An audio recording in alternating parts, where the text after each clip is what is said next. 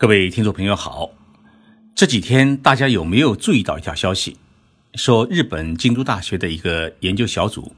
已经成功地使用 iPS 细胞对一名患有帕金森疾病的男性进行了治疗，目前治疗的效果呢还是很好。大家知道，帕金森是天下的一大难病，是属于一种神经系统的变性疾病，主要病理改变是脑部分。密多巴胺的神经细胞的死亡，那么临床表现为手脚颤抖啊，比如说身体比较僵硬，行动比较迟缓。它虽然不会立即危及人的生命，但是严重的话呢，会使人失去基本的生活能力。各国的医学专家们都在采取各种方式努力攻克这一难病，但是呢，至今没有找到很好的根治的途径。药物治疗的效果呢，也是十分有限。但是就在这个月的九号，日本京都大学宣布，该校的研究人员已经开展了利用 iPS 细胞治疗帕金森病的临床试验，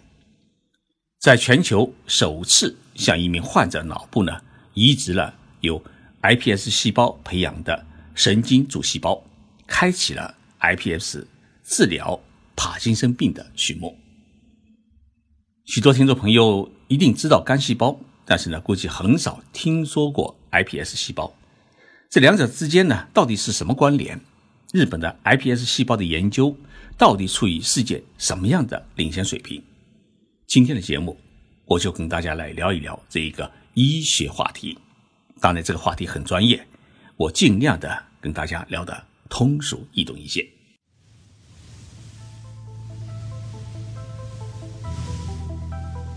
任你波涛汹涌，我自静静到来。静说日本，冷静才能说出真相。我是徐宁波，在东京给各位讲述日本故事。在节目开始前，我首先要跟大家解释一下什么是 iPS 细胞。这里有一个很专业的医学解读：iPS 细胞的标准名称叫人工多功能性肝细胞。这种多功能干细胞是指体细胞经导入多能遗传基因以及其他的诱导因子的作用下进行基因的重新编排，从而得到拥有与胚胎干细胞相似的分化潜能。这些医学概念听起来是有点玄乎，不好理解。我们说的白一点，就是这种 iPS 细胞也是属于肝细胞的一种，但是呢。比我们平常所说的肝细胞，它有很大的提升，因为通过基因的重新编排，那么这种肝细胞具有跟你生下来时所带有的胚胎肝细胞相似的分化潜能，并能产生出一种诱导性，可以进行定向的肝细胞的培养与治疗。理论上来说，使用 iPS 细胞进行再造人工器官。补充修复人体受损器官和组织都是可能的。比如说，你的肾坏了，那么可以使用细胞培植出来的 iPS 细胞再造一个肾脏换上去，而不需要再等着别人捐给你。又譬如，你发现自己脸上有了皱纹，那就用 iPS 细胞来修复自己的肌肤，让六十多岁的老太太变成十八岁的小姑娘。因此，我突然担心，有一天，日本的资生堂化妆品公司会因为 iPS 细胞修复技术的广泛应用而没有了生意。发现这一基因重新编排机制的科学家就是日本京都大学教授山中胜弥，他因为这一重大的发现而获得了2012年的诺贝尔医学奖。在上一次节目当中，我也谈到。山中教授在接到获奖通知电话时，他正在家里面修洗衣机。在日本，京都大学的综合排名仅次于东京大学，位居第二。日本人喜欢说这么一句话：“关东有东大，关西有京大。”这京大指的就是京都大学。日本十八年间获得了十八个诺贝尔奖，其中医学奖和化学奖的获奖者大多数呢是。京都大学毕业或者在京都大学工作过，因此京都大学已成为日本未来医学研究的一个核心的基地，也是全世界最为瞩目的尖端医学的研究高地。刚才我提到的帕金森病的 iPS 细胞的治疗，就是由京都大学的医学专家们实施的。京都大学医学部附属医院在十一月九号举行了一个记者会，宣布在今年的十月已经实施了世界上首例的 iPS 细胞治疗帕金森病的手术。京都大学的医学专家们介绍说，患者是一名五十多岁的男性，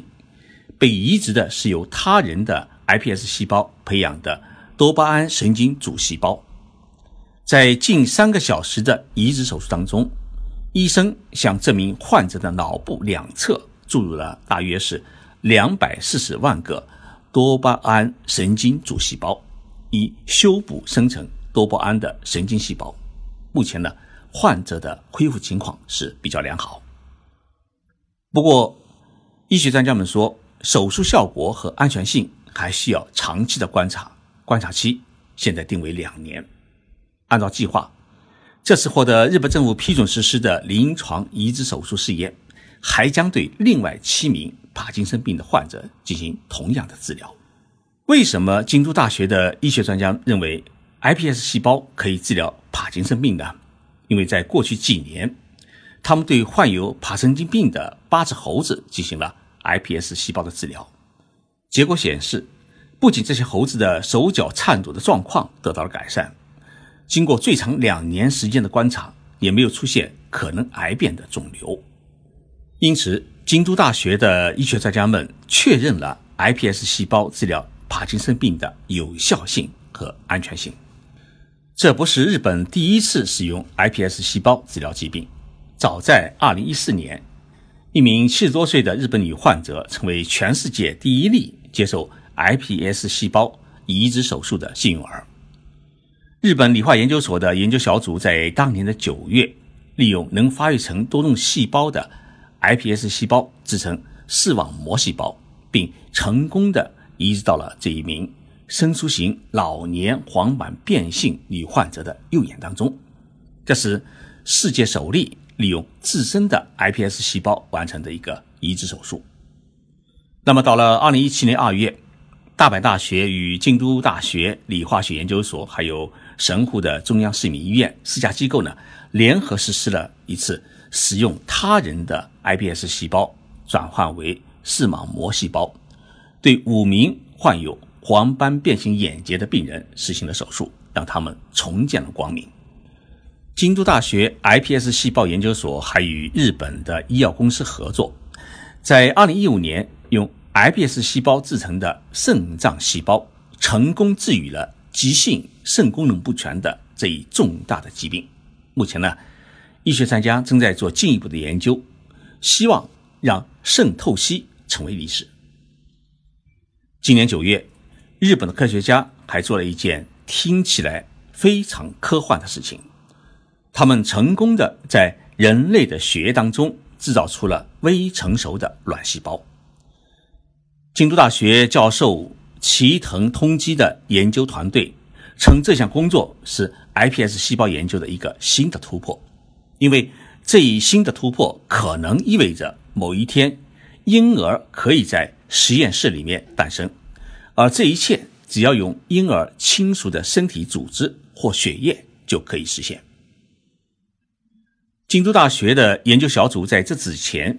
已经利用 iPS 细胞制造出了。老鼠的卵细胞和精子，不过眼下这种方式制成的卵子呢还不太成熟，它们无法受精。研究小组表示，他们的研究成果啊，已经为婴儿的出生打开了一扇门，让他们通过用在世或已故亲属的遗传物质诞生在这个世界上。这项研究将为那些不孕不育的夫妇或者同性伙伴们提供一种。拥有自己 DNA 的孩子的一种新的方法。接下来，研究人员将开始研究如何制造出具备受精能力的卵子。不过，也有人对这项研究提出了质疑，他们在担心，在未经他人同意的情况之下就拥有他人的孩子；还有一部分则害怕实验室培养出来的婴儿可能会患有某种严重的遗传疾病。京都大学的 iPS 细胞研究搞得火火热热，东京大学也不示弱。他们的研究小组把 iPS 细胞制成的数万个胰岛密封到极细的小管子当中，再植入三只患有糖尿病的小猴子体内。结果几天之后啊，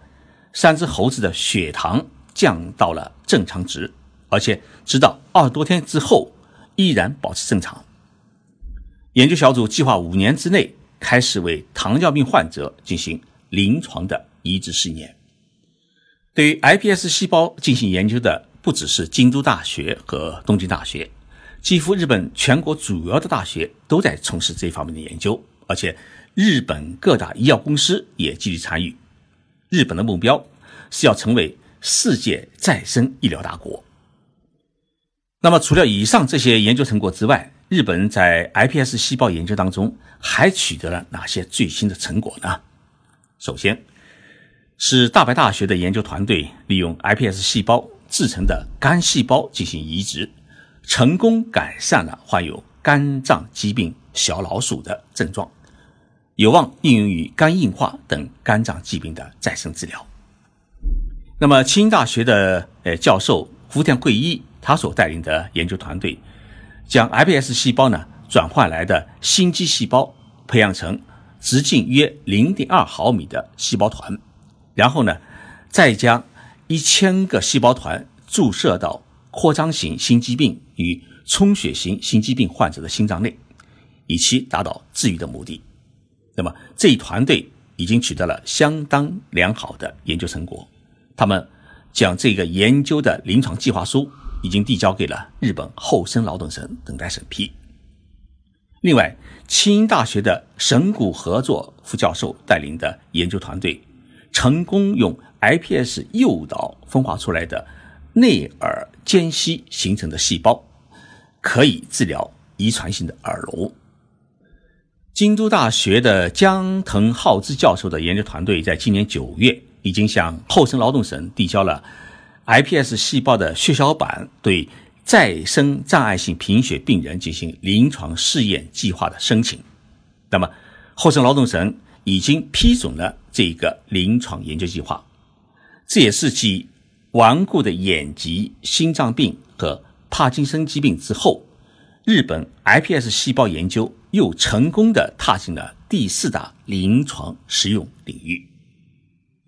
目前。日本医学界还在关注横滨市立大学为主的一个研究团队在研究培植人工再生肝脏、肾脏、胰脏、肺、心脏等器官。这一研究团队的核心人物是年仅三十一岁的年轻教授五部规则。他在今年二月还兼任了东京医科资格大学教授，成为这两所学校历史上最年轻的教授。那么，参与这一革命性技术研究的，还有日本几所医学研究所和医药公司，正在形成一个日本产学研合作的一个重大的一个公关工程。我们还注意到，中日两国在 iPS 细胞方面已经开始了一种合作的新动向。大家知道，慢性肾功能衰竭的患者在数月或者数十年间。他的肾的机能会逐渐的衰退，最终必须完全依赖人工透析或者肾移植来维持生命。与老龄化和糖尿病相伴，全世界肾衰竭病人也在不断的增加。但是，由于捐献的肾资源是十分有限，绝大部分肾功能衰竭患者呢，他只能依赖于透析。那么，透析的相关医疗费用大概一年是达到了五百万日元，相当于二十五万元人民币以上。日本目前约有三十三万人正在接受透析治疗，而全世界因为付不起高昂的透析费，只能坐以待毙的肾衰竭患者呢，超过了两百万人。日本有一所大学叫慈惠医科大学。这所大学的教授叫恒伟龙，他带领的研究团队通过药物的诱导，使用 iPS 细胞，成功实现了大老鼠与小老鼠之间的一个肾脏的再生。有消息说，